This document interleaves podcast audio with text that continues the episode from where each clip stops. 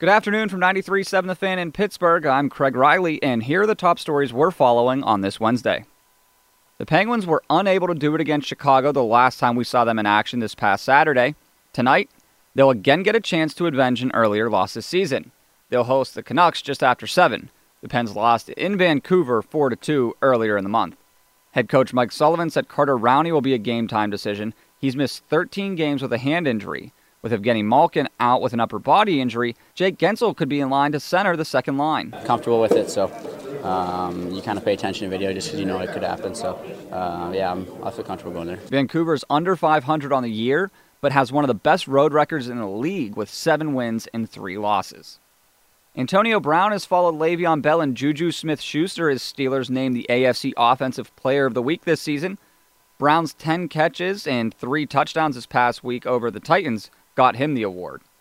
The Steelers today began preparing for Sunday night's game versus the Packers.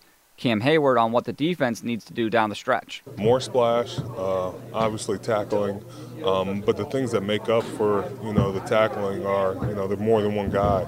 Uh, if we can, t- can continue to hunt uh, like we've been doing and get multiple guys to the ball, uh, that makes up for the tackling. Mike Tomlin on the matter said that on Monday they went back to basics in terms of positioning and balance and taking the proper angles. Be sure to tune in to 93.7 The Fan on your Thanksgiving as you're out and about driving around. We have all three NFL games beginning with coverage of the Lions and Vikings at noon. In some college football action, the Miami Hurricanes are now ranked second to Alabama as they get ready to wrap up the regular season Friday against the Panthers at Heinz Field. Pat Narduzzi said his team will get the chance to, quote, upset the world. We've been close the last two weeks, and, you know, it's been too, you know, disappointing, bitter, whatever you want to call them, where kids have played their tails off, and and that's all you can ask. And we've had chances at the end of the game to win the football game, and and for whatever reason we haven't been able to pull pull it out. But uh, we got Miami coming in; they're 10 to 0. Friday's game has a noon kick time.